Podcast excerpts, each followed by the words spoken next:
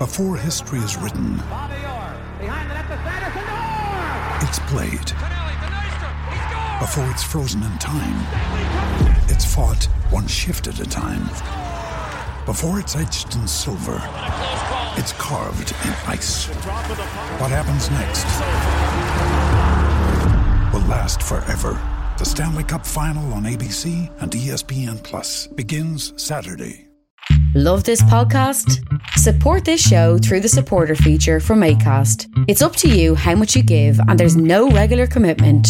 Just hit the link in the show description to support now.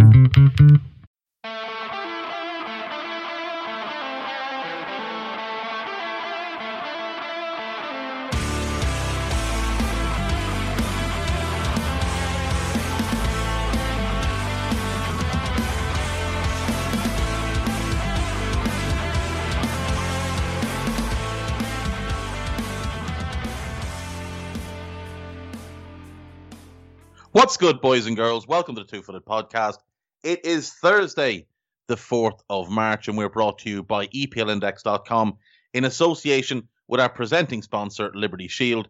Liberty Shield is a VPN provider that's a virtual privacy network, allows you to go online, change your location, access American Netflix, access Now TV from outside the UK, and keep your data safe online. Check out libertyshield.com and use the code EPLVPN to get 20% off at checkout.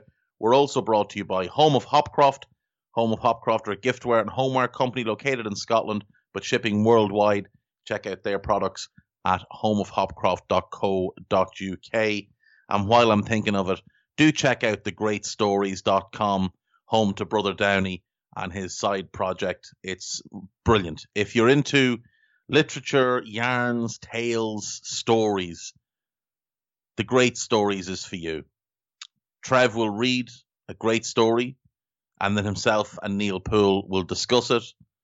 There's no nonsense. There's no academic elitism, as Trev likes to say. It's just two lads talking about a yarn. It's great. Thegreatstories.com. Do check that out. If you're a Liverpool fan, today is Kenny Dalglish's 70th birthday and the lads over at Anfield Index uh, have put together a birthday tribute entitled "What Kenny Means to Me." Uh, myself, Jan Molby, James Pearce. I'm struggling with who else? Jim Boardman, Gags, Eddie, and Jonathan Northcroft, all involved, as well as Paul Dalglish, Kenny's son, and Brother Downey weaves it together as only he can. It's uh, it's a fantastic tribute. Skip over mine. My voice sounds awful on it because I wasn't feeling very well at the time. Uh, I had a bit of a throat issue, so uh, I'm struggling to string sentences together in it. But the rest of the lads had lots of good things to say, so do check that out over on AnfieldIndex.com. It's a free listen, so it went up on the subscription side, but it's also out on the free side, so anybody can listen it's well worth your while. It's about an hour, just under an hour, I think. So if you have that time to spare, and Kenny is your man, do check that out. Right, folks, three games last night. Um, first of all, we had Burnley one, Leicester one from Turf Moor. Um, a fairly even game, fairly well balanced. Leicester had the majority of the shots. Burnley had more shots on target. Casper Schmeichel made a couple of great saves. One absolutely exceptional save from Chris Wood uh, to deny him a headed goal. Both sides hit the post. Youri Tielemans and Ashley Westwood, respectively. Tielemans' shot was deflected, but still, um, I think a draw was probably the fair result. Matej Vydra had put Burnley 1 0 up after four minutes. A loose pass from Hamza Choudhury allowed him in, and he lashed the ball past Casper Schmeichel, gave him absolutely no chance. It was a great finish.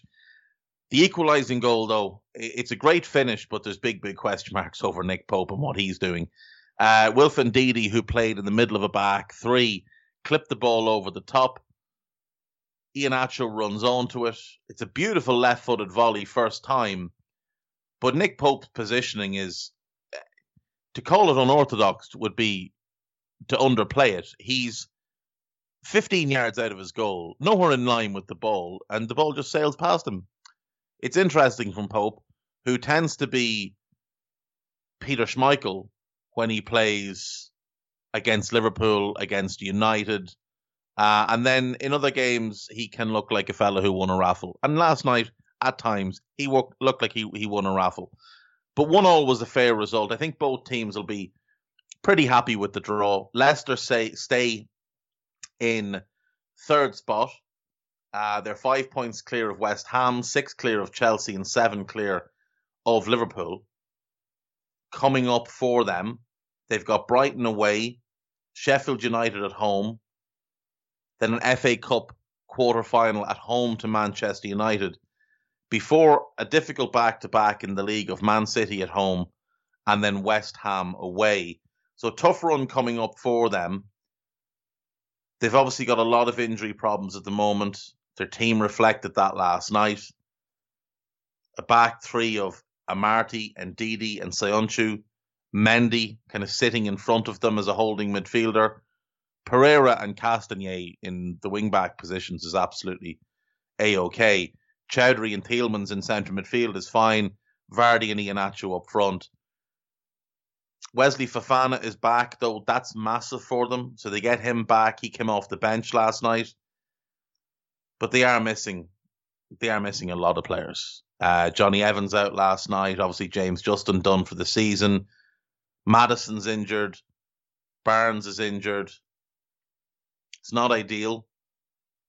And we know that, you know, this time last year they were falling apart as injuries struck and Rodgers struggled to right the ship. I I've seen people say it'd be an amazing achievement for Leicester to get top four, and I don't buy it if I'm being honest, because when you look at their best eleven of let's say it's Casper Schmeichel, Ricardo Pereira, Jonny Evans, Söyüncü, Castagne, Ndidi, Albrighton, Tielemans, Maddison, Barnes, Vardy. And you've still got James Justin, Wes Fofana, Choudhury, Mendy, Cengiz Under, Ayoze Perez, and Iheanacho as depth options. I, I don't think it's a, an incredible achievement for that group of players to get top four. I think their best 11 is better than West Ham's. I think it's better than Chelsea's. Definitely better than Arsenal's, better than Villa's, better than Everton's. And you can make a strong argument it's better than Manchester United's. I mean, defensively, I'd take them over United. In midfield, you'd absolutely take them over United. That midfield trio of Ndidi, Maddison, and Tielemans is as good as anybody in the league not called Manchester City. So I don't think that group of players getting top four is an incredible achievement, especially when you consider Arsenal are in the middle of a rebuild. Spurs have fallen apart. Chelsea had to change manager mid-season and Liverpool have had all the injuries that they've had. I don't think it will be an incredible achievement. In actual fact, I think it'll be quite disappointing if they don't get top four with the talent they have, even with a couple of injuries. Because they lose Justin, and he's been excellent all season, but they still have Pereira and Castagne. Evans is only a short term thing. While Fofana was out, they still had Evans and Söyüncü. When Söyüncü was out, they still had Evans and Fofana. When Pereira was out, they still had Justin and um, Castagne. And Ndidi was a massive blow, but I mean, Mendy and Choudhury are good players. Dennis Praet's the other one that they have in their squad, uh, who's also an excellent player.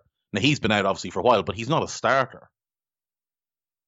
The only place they really lack depth is up front with Vardy. But I mean, Iheanacho and Perez, and, and Rodgers paid quite a bit of money for Perez. So I don't think the argument that, you know, if they get fifth, it's a great achievement. I don't think that carries water. If the top six, if the, sorry, if the big six were the big six, and they were all really strong, then yes, it would be a great achievement to get fifth. But they're not, and they weren't last season either. They've been dumped out of the Europa League, so now their focus is on domestic football. I don't think Rodgers has excuses this year. I think if they don't get top fours, it's massively disappointing, and maybe questions will have to be asked. Also at 6 p.m. last night, we had Sheffield United 1, Aston Villa nil. This was a good game of football, to be fair. Um, Villa were the better team. Villa dominated the, the, the proceedings. Uh, 16 shots, 72% of the possession. Struggled to really create any clear cut opportunities. Uh, Ezri Konsa probably had the best chance for them. Lovely touch and, and, and half volley that was well saved by Ramsdale. The Blades played the last 30 plus minutes with 10 men after Jagielka was sent off. And I've seen a lot of criticism of the referee's decision, but I, I don't buy the criticism. It's a last man foul. Nobody's getting across. The argument has been made that, oh, there's a covering defender. He's 25 yards away. He's not getting anywhere close. The Blades had gone 1 0 up. David McGoldrick with a really well worked goal. He won the ball himself out wide on the left, switched the play to George Baldock, got himself in the box, and then a low cross caught Elmohamady asleep. And McGoldrick snuck in behind him for a simple tap in. It was a really nice goal. McGoldrick was very, very good while he was on the pitch last night. I thought Rhian Brewster looked a little bit more lively a little bit brighter than normal. His movement was decent, but Villa had a couple of good opportunities where they worked the opening well and then sort of forced that final pass. Ollie Watkins was maybe a little bit unlucky not to have a penalty when Kean Bryan barged him out of the way in the first half, but you know, it is what it is. Bertrand Traore had a couple of decent half chances. John McGinn had probably the other good chance other than the the Konsa one, but unfortunately it fell to him on his right foot and he didn't didn't strike the ball with any sort of purpose or, or confidence. Um, United stay bottom, but it's a, it's 14 points now. They've they've beaten Derby, which is you know it's it's important. It's important not to be the worst team in history that's the most you can ask for uh, when you've had the, the, the dreadful start that they had. You you have to you have to overcome these all time dreadful teams. Derby with eleven points, Sunderland in 0506 with 15. That's the next target. Get past that, and then you know, then you can start focusing in on maybe overhauling uh, West Brom you're three points behind them. Now they've got a game in hand, but that's against Everton tonight. And you've got a better goal difference than them. So one more win will see you go above them if they continue to lose. And that that would be something, you know, to not finish bottom after that start, it'll be something. Um, up next for the Blades, we have Southampton at home. Southampton obviously in, in terrible form, so again, a game Sheffield United could go into with confidence. Then they have Leicester away. Then an FA Cup quarter final away to Chelsea. They're away to Leeds for the Yorkshire Derby. And then they're at home to Arsenal. Difficult run, but that Southampton game, given the form Southampton are in, that's one they have to be looking at and thinking, okay, that's that could be three points there. At the very least, it could be a point get a point and let's work slowly because West Brom look awful. I know they won at the weekend, but West Brom look awful. Um, for Villa, they're ninth in the league, 25 games played. They're four points behind Liverpool in sixth with a game in hand. Europe is looking less likely for them. They obviously started the season really well. Then they had a drop off, and now obviously they've had some players getting injured, but their form since the start of this year has not been good. They've only won four games this year out of 11 played. So it's not just the Grealish injury. People will want to put it down to the Grealish injury, but Grealish played in most of these games and wasn't good in a lot of them. He's floated through a lot of games this season. And when I see people talk about him as footballer of the year, I'm not quite sure what the the argument is. Now, some people have said, oh, but his underlying numbers are great. Like his expected assists is fantastic. His chance creation numbers are great. Of course they are. Of course they are. He plays in a good team where he's the number one option all the time. I would imagine his usage rate is very, very high. He gets the ball a lot. Everything goes through him. So of course he's going to have more opportunities to create than say, I don't know, an Ilkay Gundogan or a De Bruyne who has less opportunities because he has less of the ball when his team have possession because City have so many different playmakers in their team. I'd like to see Jack Grealish's average touches per game against some of these other players, especially those that play in in the front three. So your Raheem Sterling's, your Mo Salah's.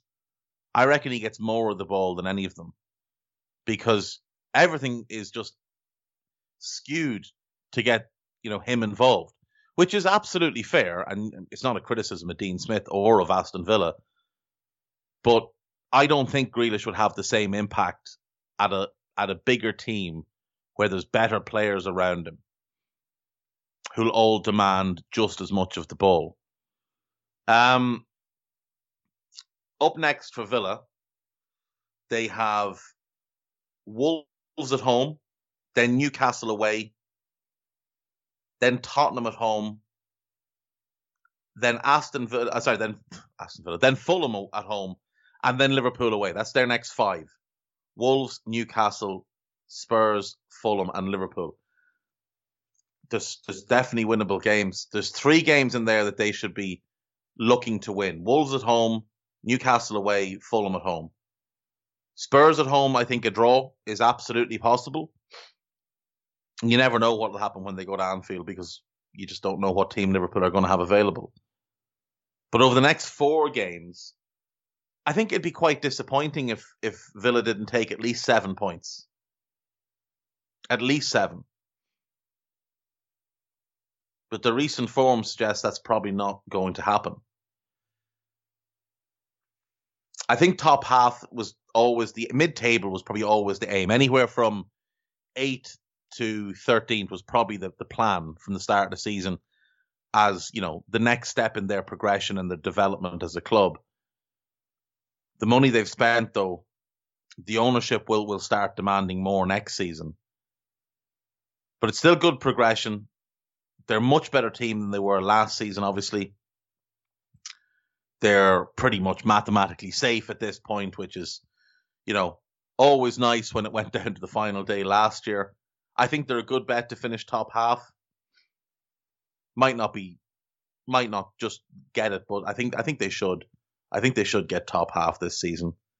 Um, barring you know a, a bad run of, of of four or five defeats in a row.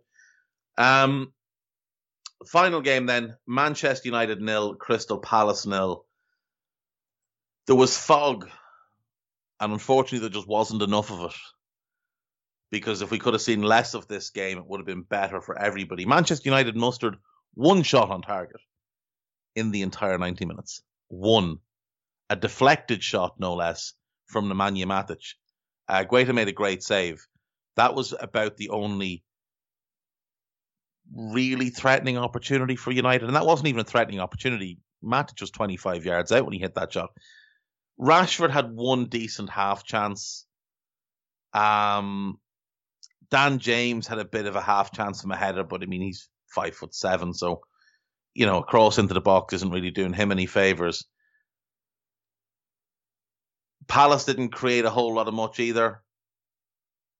Van Aanholt had their best opportunity late on, and, and just while I'm on it, he shared a, a, private message he received on Instagram from some absolute scumbag who used a racial slur against him. What is wrong with people?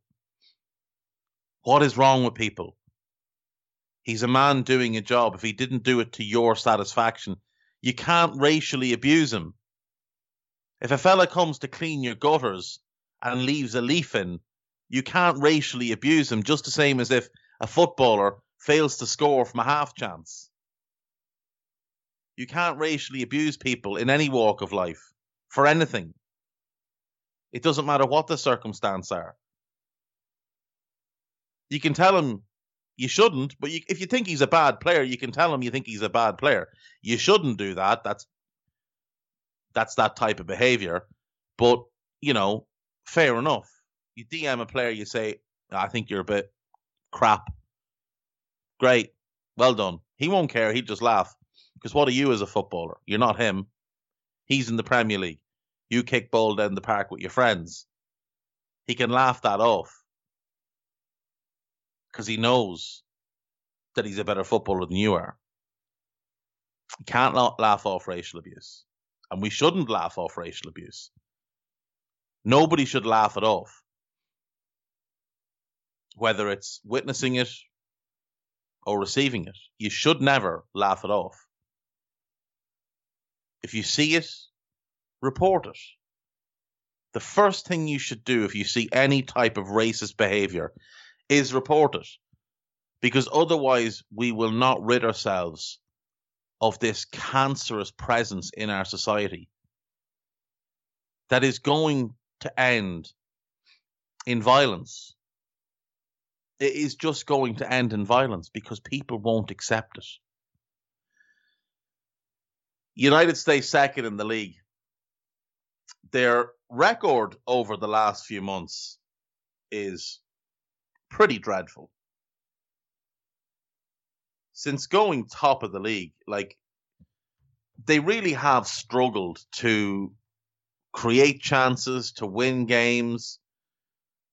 Now they haven't been helped by the fact that this is the first real dip that Bruno has had, but they went top when they beat Burnley on the 12th of January.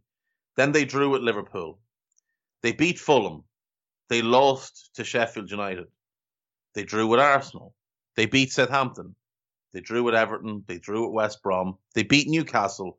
They drew with Chelsea. They drew with Crystal Palace. Since January the 12th, only three wins. That's very, very disappointing. Very, very disappointing. Um, it's little wonder City have opened up a 14 point gap at the top of the table when United have won, you know, three games from 10 played. Um, there's no real excuse for it either. Teams have figured them out. Stop Bruno, stop United. Simple as that.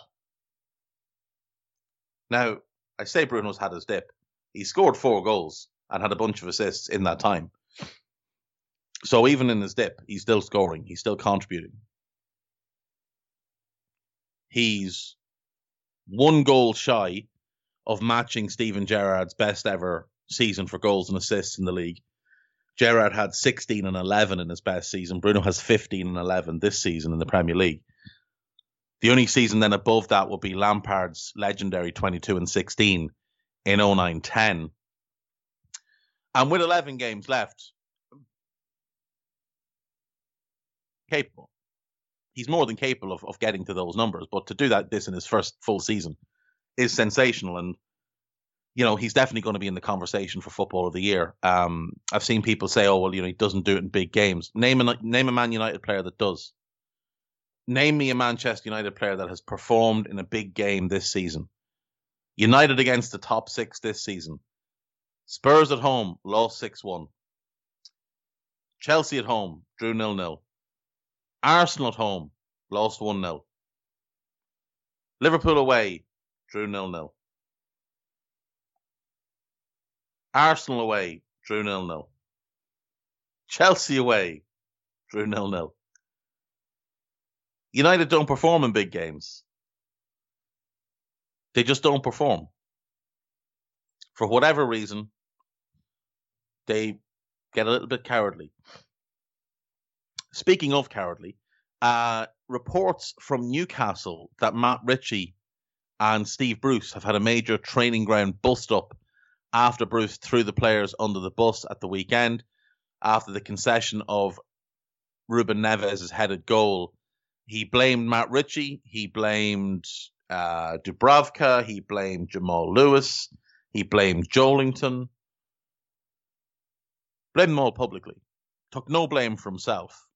On the dressing, uh, on the, in the training ground, he apparently was blaming uh, Ritchie, Jacob Murphy, and Graeme Jones, the new assistant manager, uh, for not getting the instructions across quickly enough. Um, no blame for himself, apparently, and, and and by all accounts, this is a constant thing with Steve Bruce that he accepts no blame. He tries to pass the blame on to everybody else. There's rumors that he is the one leaking team news to the press, uh, potentially to carry some favor, uh, curry some favor. I, I, is it carry favor or curry favor? I'm not really sure. Let me know. Um, but yeah, to make friends with the media, he's leaking team news. Karl Darlow found, found out he was to be dropped in the newspapers 36 hours before Bruce told him to his face. That's not good. And by all accounts, Bruce has lost the dressing room. The players have sided with Matt Ritchie after this bust up, uh, which became somewhat physical as Bruce shoulder barged him, having marched from his office upon hearing that Ritchie had called him a coward. Uh, Ritchie then repeated that he thought Bruce was a coward and uh, told him he was done with him. So that's going to be one to follow. Uh, there's an awful lot of Newcastle fans that think it's time for Bruce to go. I have to agree with them. I think it is. When you look at the league table, they're three points clear of Fulham, but they're only going in one direction. Newcastle have been woeful for months and months now, and they it's it's their bad form more than anything that has put them so close to Fulham. Look at their results since the 12th of December. They've only won two games. They've played 14 and won two. Sorry, they've played 15. 15 games in the league and won two. Drawn three and lost 10. Uh, that's not acceptable. That's not acceptable at all. And they're only going in one direction. They've you know been bounced out of both cups as well in that gap.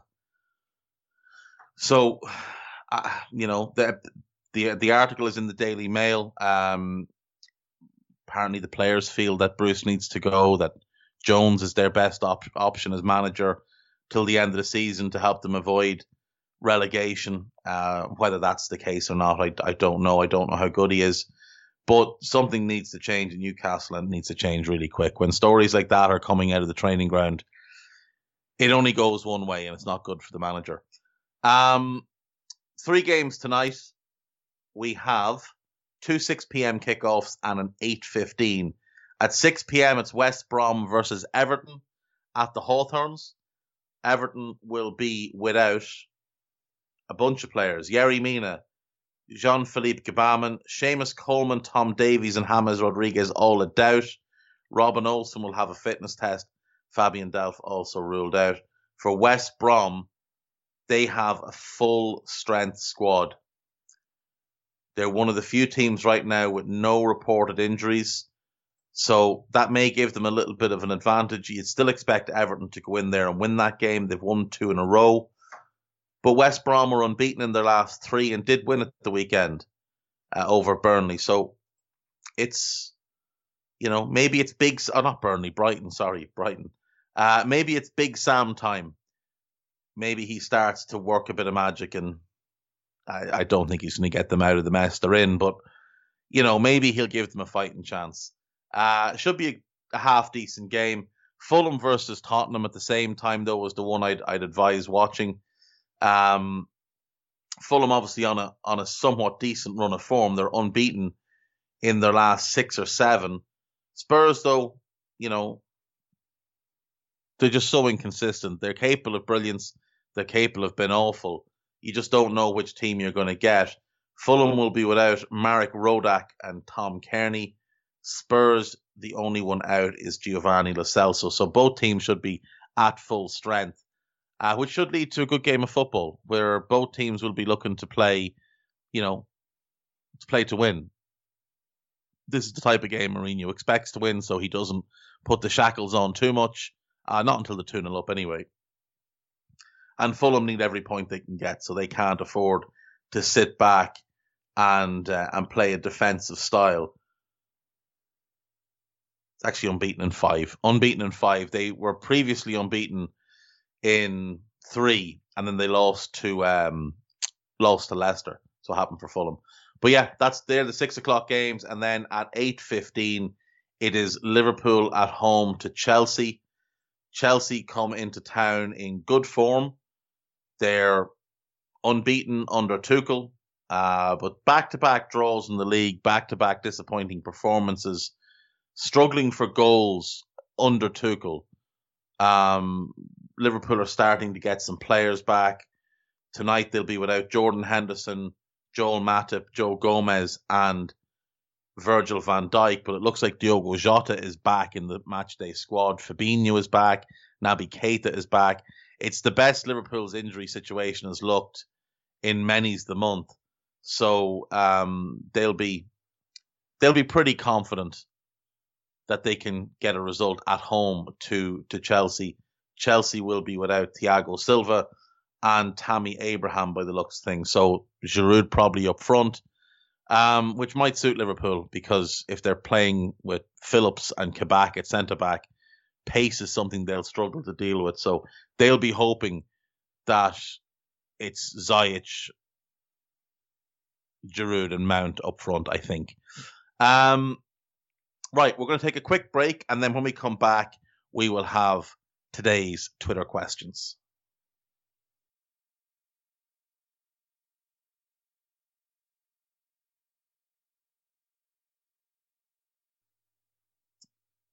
Welcome back.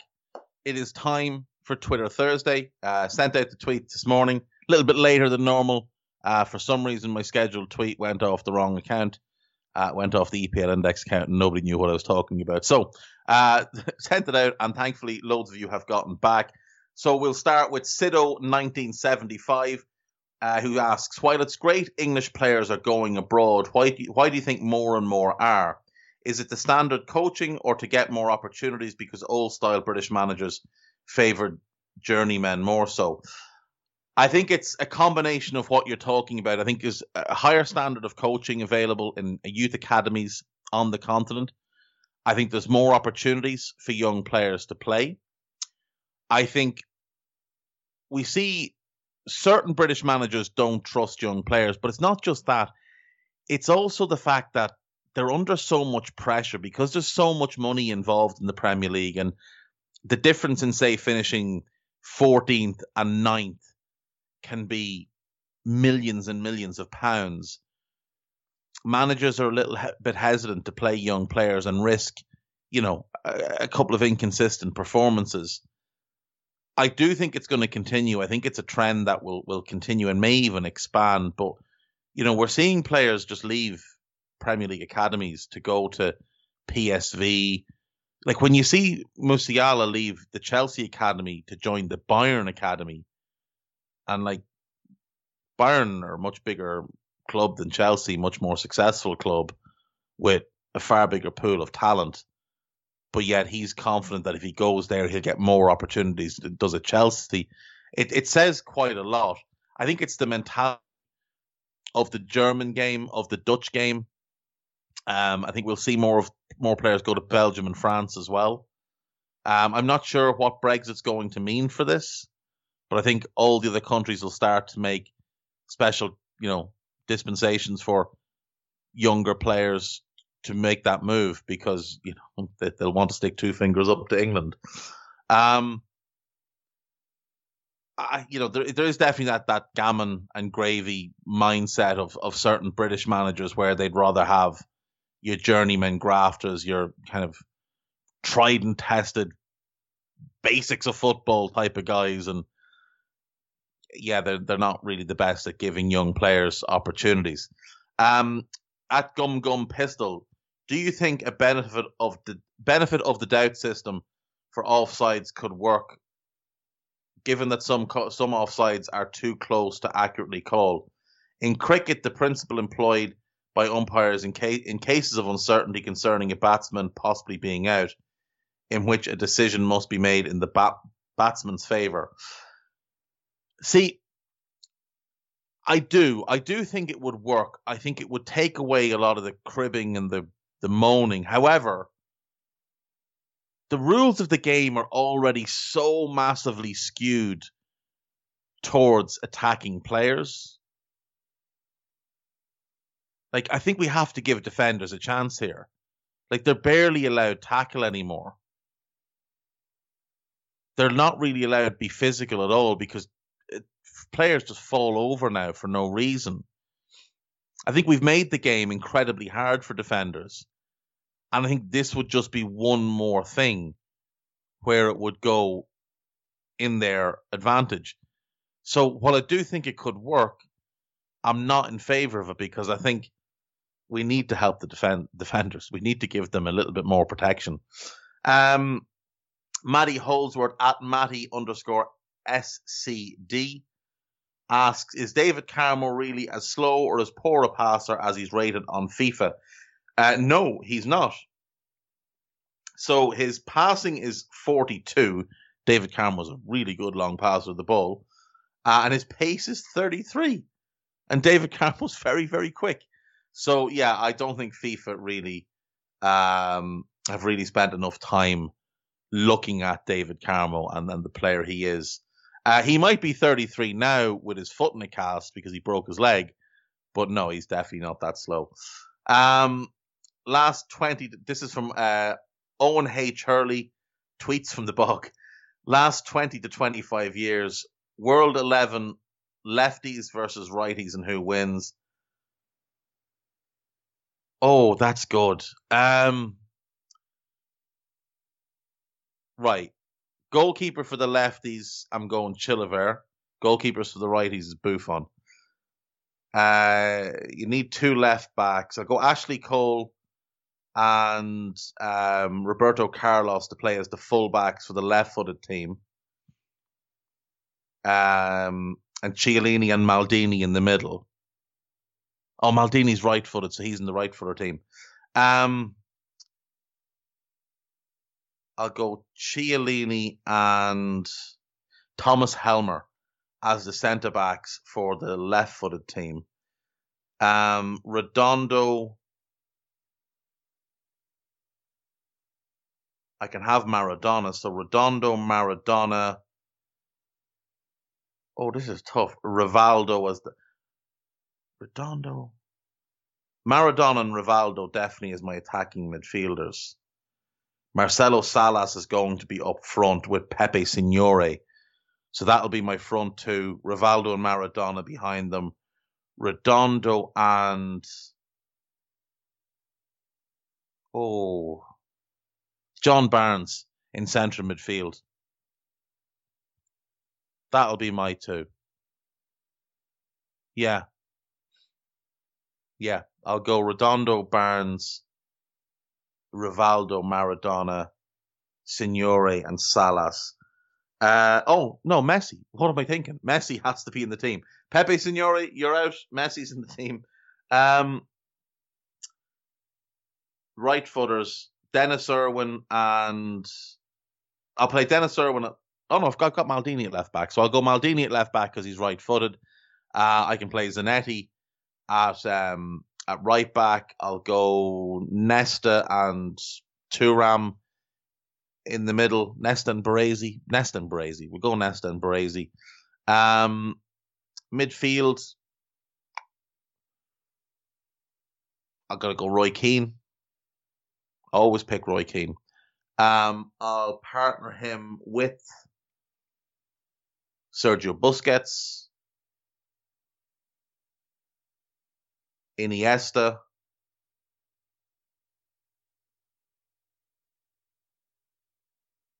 Hmm. And, pa- and oh, Zidane, Zidane, obviously. So box midfield there. Again, both teams box midfield. Keane and uh, Busquets, Zidane and Iniesta, and then up front, I'm going to just play Roberto Baggio and um, Roberto Baggio and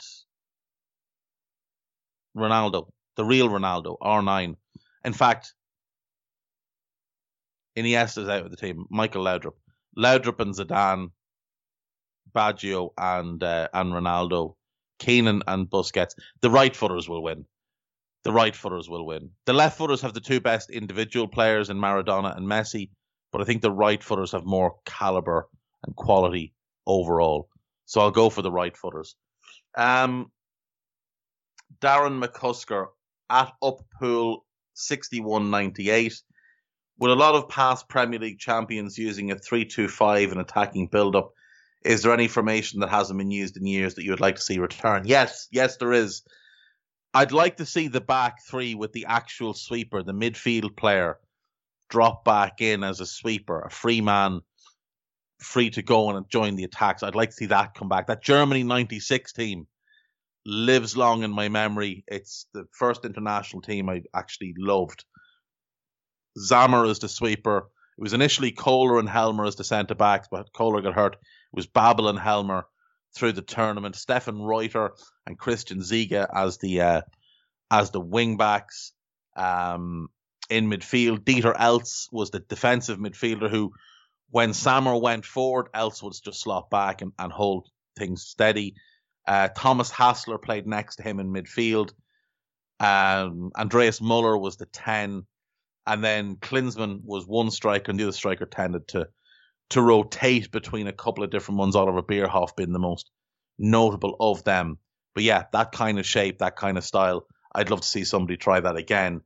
Um, from Pure Air at Chamber underscore Trilogy, as the EPL referee problem seems largely systematic, how does it get fixed? Can it become transitionally better, or does it need a full clear out and restructure? Does the English FA have a will to fix this? At what point does it become necessary? I think it is necessary. I do. And I think a part of it obviously is VAR and how much focus has been on it. And I've said before, I think what we need is to separate VAR and referees. The PGMOL should not oversee VAR. VAR needs to be its own separate entity. It needs to be people who are not referees, who do not have any connection to referees, who do not know the referees. It needs to be people brought in and specifically trained to work as VAR. Because otherwise, we just end up with the old boys network where they're afraid to overrule their friends. I also think we need to see more transparency. We need the referees mic'd up so that we can hear what they're talking about. We can hear the decision making process, what information is being relayed to them, why they're going to go and check the video screen, why they're then making the decision based on what they've seen. I think there's a, a really good opportunity and lots of good scope for changes to be made. In terms of the referees themselves, the actual on the pitch referees, there's a couple of things. Number one, the retirement age needs to be lowered. I'm sorry. I don't mean to offend anybody, but no 50 year old is going to be able to keep up with a bunch of 20 somethings and a ball moving that quickly. It's just not possible. So we constantly see referees out of position. We constantly see referees struggling to keep up with play. I think they, you need to drop it to 40. Being honest, you need to drop it to 40. And I know that's harsh, but I also think they need to bring them in younger as well. I think it would make more sense if we had referees, you know, 23, 24, 25 coming into the Premier League. Then they'll get a 15 year run at it rather than having them be in their early 30s when they land in the Premier League. Now, again, you'd need to only be promoting the elite of the elite. But we need to find a way with young young footballers who say get released from academies at 16, 17, 18 and are unsure of their future. Why not recruit them to be referees? They clearly have a love of the game. They're going to have a great level of natural fitness. They're going to have a basic understanding of the rules. Why not recruit them to be referees? At least they'll then have more of an understanding of the mindset of a footballer as well. but I, I do think it needs to be a quite drastic change. I also think the people that oversee referees should not be former referees, and especially not bad former referees. Um, Harry Fuller, KS. How do Wolves get back on track to the promise they showed? Who should they replace Nuno with? A couple of players they should buy, get rid of. Um, I would get rid of all the centre backs. I would start with Cody because he'll bring in some money because people will be foolish and they'll give you money for him. Um, I would Romain Saïss I think is leaving this year. I know I keep Kilman. I would keep Kilman and I would keep Ki-Jana Hoever, who I think is a right centre back, not a right wing back in their system. Um, in terms of who to bring in, I mean, I, I quite like their of their front three of Adama, Jimenez, and and Neto, but I would I would probably look to move on Adama if I can get a good offer from him. Now this season probably hasn't helped his value. Um, I like the central midfield trio of uh, Neves, Dendoncker, and Moutinho, and the different combinations you can put together with them. But you want to bring in a fourth you'd want to get somebody else in there who can, um, you know, offer something a little bit different. Maybe more of a powerful box to box runner that you can pair up with any of them, depending on the opposition. I like the wing backs. Um, Semedo needs to get better defensively, but he's good going forward. Uh, I really like Aït-Nouri. Jonny Otto can play both sides. Um, I'm quite quite in favour of that. But yeah, I think I think three new centre backs is what they need in terms of uh, that's if they're going to stick to that shape. Now they may not. If they bring in a different manager, they may go to a, you know, more of a traditional back four. In which case they need two centre backs. Um, regarding who they bring in, I mean they're only really allowed by Portuguese players, aren't they? So you know maybe they buy David Carmo when his leg fixes. Um, who replaces him? I don't know. I think if Steven Gerrard wants to come to England and manage in England, I think that's the job for him because it's a mid-level club, but with ambition, with money to spend, with a really good squad to take over. I would rather see him take that job than, say, a Crystal Palace, where it really does need, you know, a complete teardown and rebuild around one or two players that are there with with Wolves, you're coming in. I think you're adding two or three players. You're tweaking things, but there's a really good basis for it there. Like Nuno's style is something you can use as a basis to build off. Uh, Hodgson's is not. So I think Gerrard would be an option for them. Um, whether he's ready to leave Rangers or not, I don't think so. I think he should stay at Rangers and, and have a run in the Champions League. Try and win maybe two or three titles uh, up up in Scotland rather than just one. But um, yeah, I think Gerrard would be an option. I think. I mean, Jesse Marsch could be interesting. I don't know if they could attract him, but Jesse Marsch could be interesting. Um, he's done really well, obviously, at uh, Red Bull Salzburg. He's a very, very talented manager. Um, Oliver Glasner, I think, is one a Wolfsburg, one who's worth considering. He's done a brilliant job this year with Wolfsburg. Um, so maybe he's someone they could look at. Someone isn't like, you know, he's not he's not young. I think he's forty six, so he's got experience, but he's still, you know, sort of an unknown quantity um, for a lot of people because he's only really in his first big job. He was at LASK for four years before this, uh, and SV Ried before that in in both in Austria. So you know, if people don't pay attention to Austrian football, as I assume most of us don't really, uh, you may not have heard of him until he landed at Wolfsburg, and he's done a great job there. Uh, Gerardo Seoane at Young Boys of Bern, I think he's one that a lot of top clubs uh, will look at this summer. And top, by top clubs, I don't mean your your Bayerns, your PSGs, your Juves, your Milans, etc. I'm talking more, you know, your Borussia Mönchengladbachs, your you know, Eintracht Frankfurt, if their managerial, if, if Adi Hütter left, um, he, he's one I, I, I think Wolves should, should strongly consider. He's done great work, uh, with young boys of Bern. So worth considering. Um, Connor underscore Sheehan. We know football can change a lot in 24 hours, and a lot has been said about who will take over from Klopp in 2024. But who do you think will be an elite manager by then that hasn't that isn't seen as one now?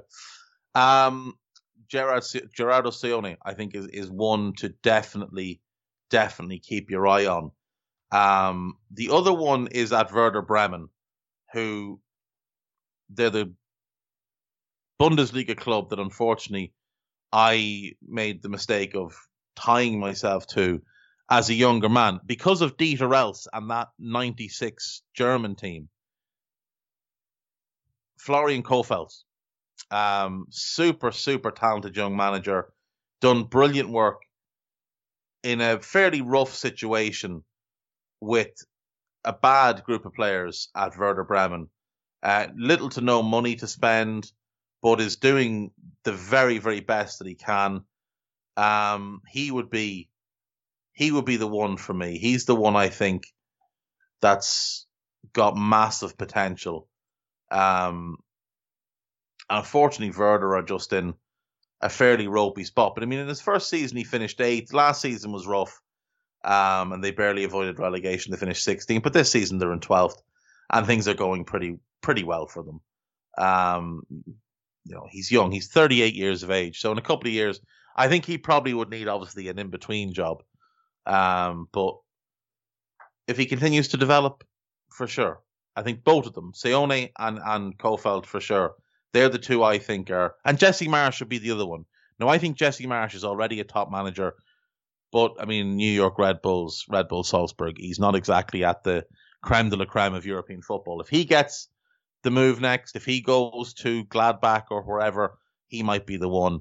Um, and I don't know if people think Marco Rose is a top manager. I think he is, but um, he's probably not seen as elite. At Dortmund, he can become elite. Um, and, and I think he he'll be he'll be one that will be strongly considered. Um, Emmett, aka Emmett, what is the best one to eleven that a team has fielded that you've seen?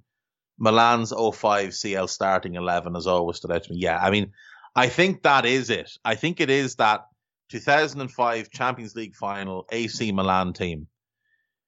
Dida in goal, never quite world class, but I think certainly, you know, was one of the better goalkeepers in the world for a few years. Cafu's an all-time great right back.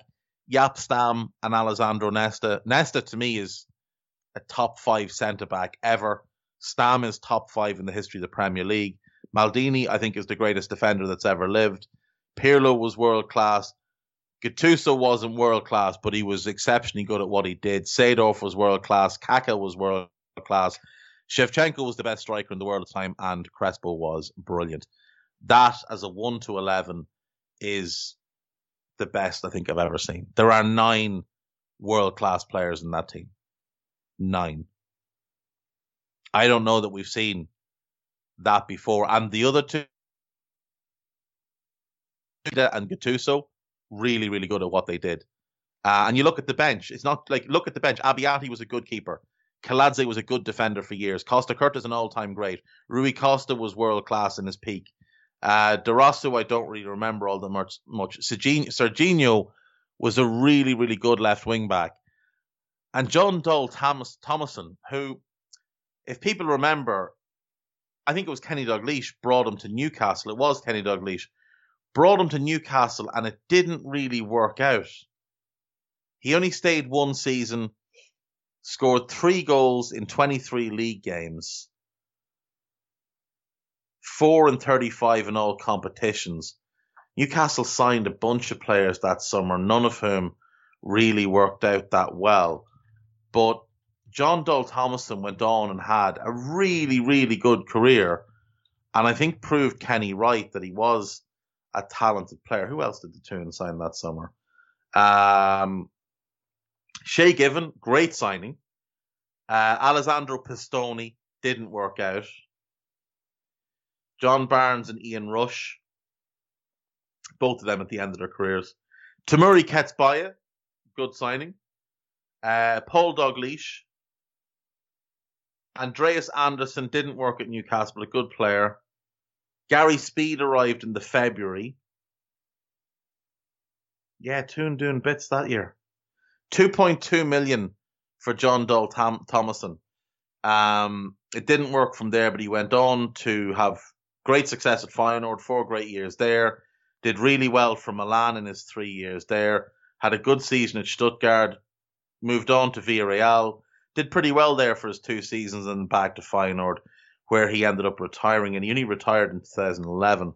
Uh, but yeah, Jon Dahl Tomasson was always a player I liked. I, have always had a soft spot for for uh, you know for Danish players because Michael Laudrup is is my all time favorite player. I didn't realize he'd gone into management. He is now the manager of Malmo F- FF. Um, so fair play. I hope he does well. Uh, maybe he's an answer to Conor Sheehan's question. Um, Ross Wood, is this Premier League season degenerating into a competition where the least bad team wins? Yes, in a way. I I think the least bad team will get second. I think City are a good team. I think it's I think they must be considered a good team. Not great. They're spectacular to watch. I don't think they're as good as the team that got 100 points or the team that won the domestic treble. But they're they're a, good, very very good. They're, they're a very very good team, but they're not great. They're not as good as they were a couple of years ago. Uh, but everybody else, yeah, it's pretty much whoever's the least bad will will finish second. Um, it's just unfortunate. Uh, Flanners, Ryan Flanagan asked, "Why do you think you're too big for the Europa League?" They can't afford me, Ryan. When when you're top tier talent like myself, you work on the Premier League, you work on the Champions League. You, you don't consider domestic cups or Europa League. That's that's for other people to do. Myself and brother Downey, we don't meddle with that type of thing. We're just there. We get we get called out for the big games. We get rested. At, at, at this point in our careers, you have to rest us and only call us, only bring us out when you need us. Uh, Jay Reid, who do you think will come up from the championship this season, and who would you like to see return if they are not in, in your three picks? Oh, interesting. Uh, let me have a look. Uh, championship table. I know Norwich are looking a great bet to come up. Norwich are going to come up, right? Let's let's just put that to bed. Norwich are ten points clear with twelve games left. Norwich are coming up. Brentford are second. Watford are third. Swansea are fourth. There's one point separating Brentford in second and Swansea in fourth. Then it's a gap to Reading. Bournemouth are sixth. Um, Norwich will come up. I think Brentford will come up. I think this is their year. They're having a wobble at the moment, but I think this is the year that they'll come up. No guy. No, I Middlesbrough committing themselves to another year of gammon and gravy ninth place football. And, so overjoyed at the fan base that Woodgate's not in charge anymore. They're all delighted by it. Um, I'd love to see Blackburn come up, but it won't happen because they're 15th. Um, the one I'd love to see back in the Premier League from this division is Notts Forest. I'd love to see Nottingham Forest back in the Premier League.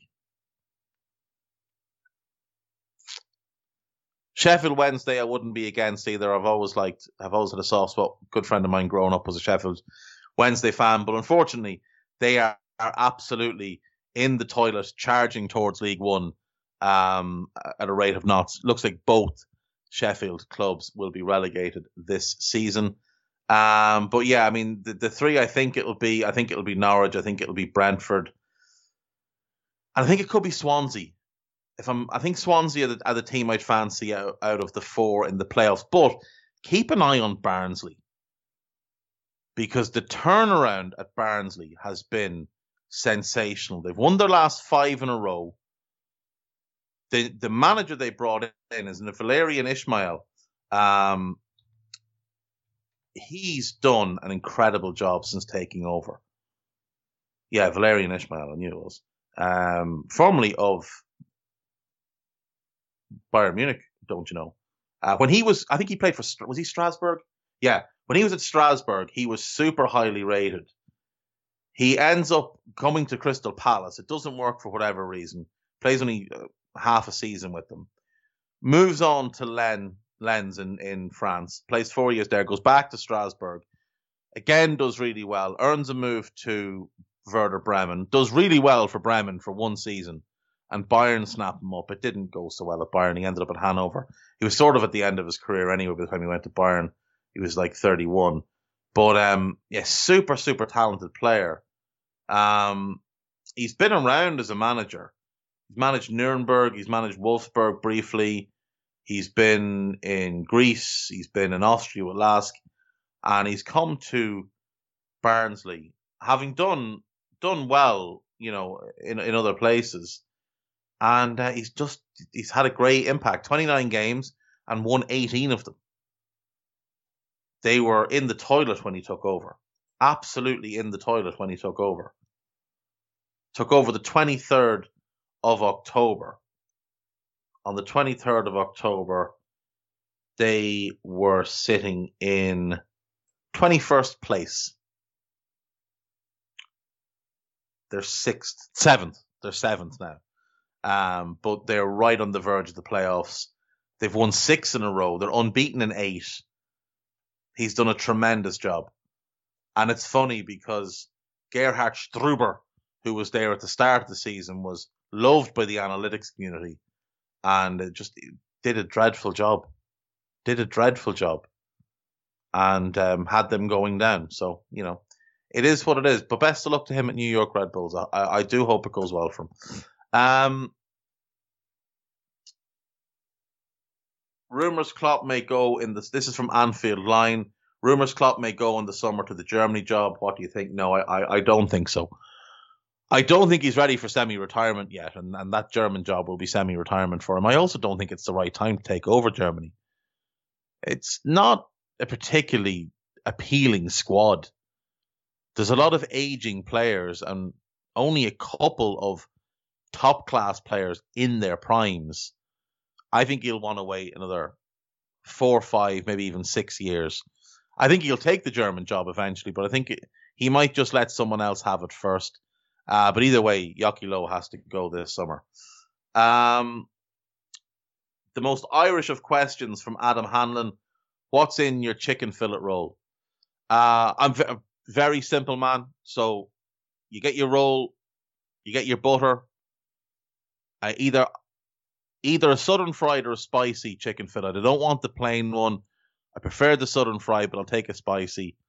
Bit of scallion, that's spring onion to those of you who don't know what a scallion is. A uh, bit of cheese and brown sauce. that's it. That's all I want. Uh, the SuperValu in Virginia, County Cavan makes a damnable good chicken fillet roll. So shout out to them. Uh, the best one, the best one you'll ever find used to be the Centra at the Maxol on the Dublin Road out in Navan. And anyone who's ever been in there and had a roll, the size of your arm, lads, an absolute triumph of a thing. Um, but yeah, yeah, very simple. Has to have butter, no mayo. Don't don't put mayo on it. Bit of scallion, load of cheese, some brown sauce. Game changers. Uh, what is your favorite Liverpool kit? So we were talking about this recently on the Twitter machine. For me, the one I, I always think of as like an iconic shirt is the the kind of silver one with candy and red on the front that John Barnes would have worn, or the home version of that, which was that kind of red with like almost speckles through it or something. But I think my favorite one, the 80 was it 84, 85. I think it was the 84, 85, the Crown Paints one. Yeah, that's it. 84 85, the red obviously with the white pinstripe and Umbro and the crest in yellow or gold, and then crown paints in white. That one, to me, that's always been my favorite one. Um, the the away one of it is the yellow with the red stripe, crown paints, and the the badges in red. It's also an absolutely stunning kit. That year, that era, kits were just were were better. They were brilliant. Um, of the modern ones, I really, I really like the. Do you remember the green and white like it was like quartered, and it was like green on top, white on bottom, then white on top, green on bottom. Robbie Fowler era. I quite like that one. Um, not a massive fan of any of the current ones. Um, the one year was it the tight was it was it 13 14 they had a great kit. Hang on. Yeah the 13 14 one i quite liked. I thought it was nice. Um some of the warrior ones were actually fairly decent. Some of them were you know not so decent but some of them were all right actually no i tell a lie it's the 12 13 one i liked with the collar. That was the first year of the bringing back just the old crest in gold, moving the eternal flame onto the onto the neck. Yeah, the 12 13 home kit I did like. I love that color of red as well. It's just it's like oh yeah, that one. That one or um that's the the, the best modern one. 84 85 is the best year of kits though. And um, Monkey Sponge asks Chef or Heinz ketchup. It's got to be Chef. It's got to be Chef in this house. You take your Heinz. It's watery. I don't want anything to do with it. Get it out of the house. Chef or not. And that's it. That is all of our questions for today. I think we'll wrap up with a quick bit of gossip because why not? Dortmund plan to keep hold of Erling Braut Haaland beyond the summer, according to head of first team football Sebastian Kehl. There are also reports from Bild that despite Chelsea's interest, he has no interest. He's only interested in joining six clubs. Liverpool, Manchester United, and Man City are the only English ones he'd consider. I'm assuming Juve, Barca, and Real are the other three. That's my assumption. Uh, Chelsea would get an unknown percentage of any fee Brighton would receive for Tariq Lamptey after negotiating a sell-on clause in the move which took the defender from Stamford Bridge to Brighton in January 2020. Rumours are that Arsenal are interested in uh, in Lamptey. If I was Lamptey, I would stay put for another couple of years and develop where you are, especially in a team's going to play you as a wing back rather than a full back where you'll get exposed defensively. Uh, Barcelona presidential candidate Joan Laporta has earmarked Manchester City's Argentine forward Sergio Aguero as a potential statement arrival. A statement arrival. He's on a free. He's on a free transfer. Come and play with your Bezzy mate. Here's a big bag of money. It's not a statement. That's not a statement signing. Um, that's a that's a man saying we're we're in a little bit of bother here. That's also like a plea to Messi. Please stay. Uh, Gunners boss Mikel Arteta says he's fully focused on managing Arsenal amid speculation linking him with Barcelona, but admits talks are yet to begin over a new contract. Why would he get a new contract? Why would he get a new contract? He only got a. They only appointed him like 15 or 16 months ago. Why would they give him a new contract? His deal has two years to run after this one. I wouldn't even consider opening contract talks for another year. Ah, that's some nonsense. Don't give him a new deal. He hasn't earned it yet. Uh, Arsenal say contract talks with Alexander Lacazette. Oh, Arteta says contract talks with Lacazette, whose current deal also runs 23, will start soon. Um, no, they won't. He'll be sold. Former England winger Ashley Young hopes to lift Serie A with Inter Milan before making a return to his first club, Watford, on a free transfer this summer. I'd love that. I think that I love stories of that when players go back to where they began. So fair play. If he ends up back there, that'd be great. Hopefully, um, he can help them sort out how to actually, you know, be a football club. Um, but they're doing well this year. They're third at the moment, despite all the managerial uh, chopping and changing. Um, Jurgen Klopp admits Liverpool would find it harder to attract players this summer if they miss out on Champions League. But that's you know, Captain Obvious award for Klopp. Um, Everton's Brazilian forward Richarlison will stay at Goodison Park even if they're on, if Everton are unable to seal Champions League football, says Carlo Ancelotti. I wouldn't bet my house on that, Carlo. I really wouldn't bet my house on it. Uh, AC Milan director Frederic Massara has revealed the club are yet to decide whether they will activate Fikayo Tomori's release clause, but the Italians are adamant that Chelsea's 26 million pound price tag on the 23 year old is too high. Um, it's not too high. It really is not too high. And I struggle to have any sympathy with Milan in their crying of being poor mouths, you know, considering all the money that they've spent over the years. Um, I, I just don't see that you can crib and cry too much. I mean, you, you, rinsed Sevilla for 24 million for Suso. So I'm not really feeling any pity for you. You're the club that spent 24 million on Franck Kessie, who you apparently aren't all that keen on. Uh, Rafael Leao cost 28 million.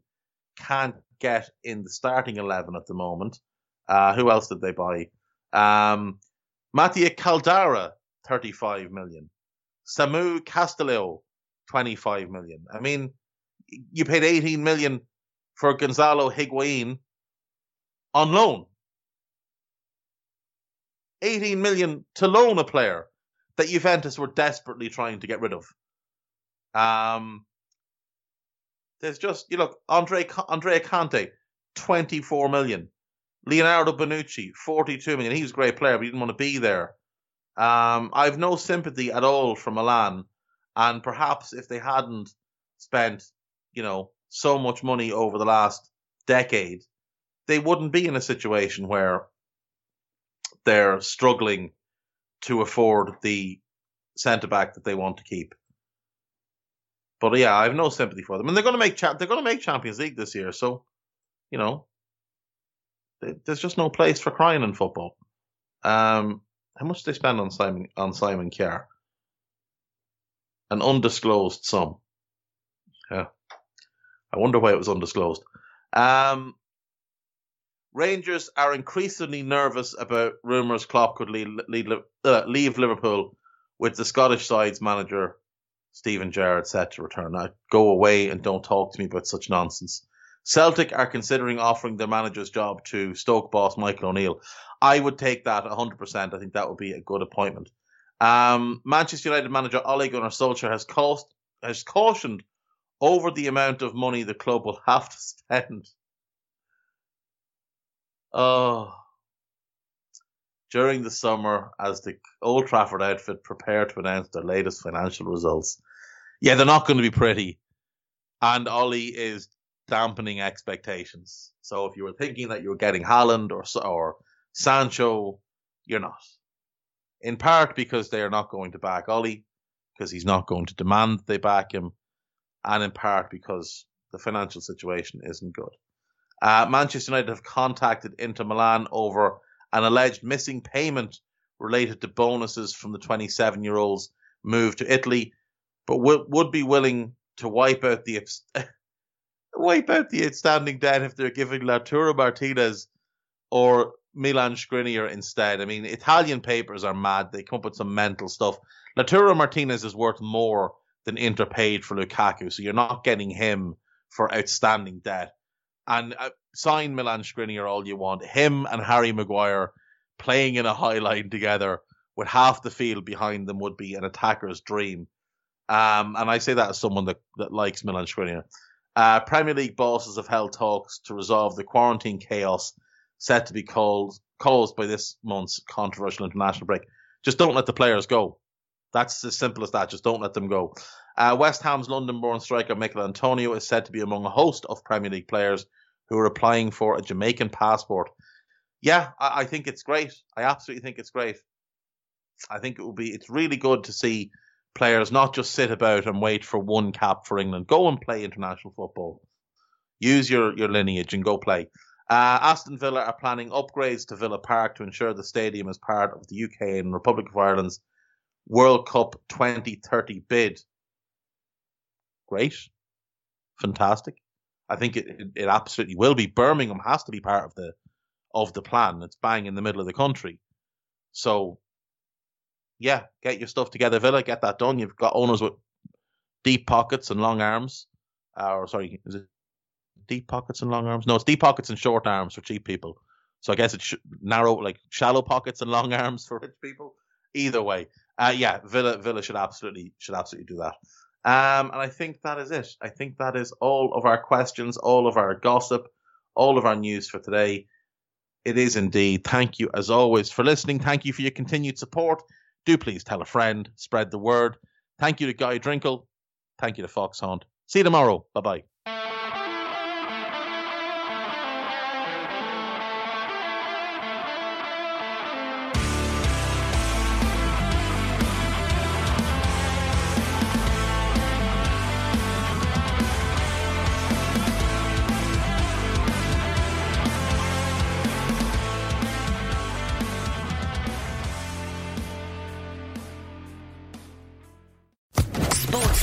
Podcast Network.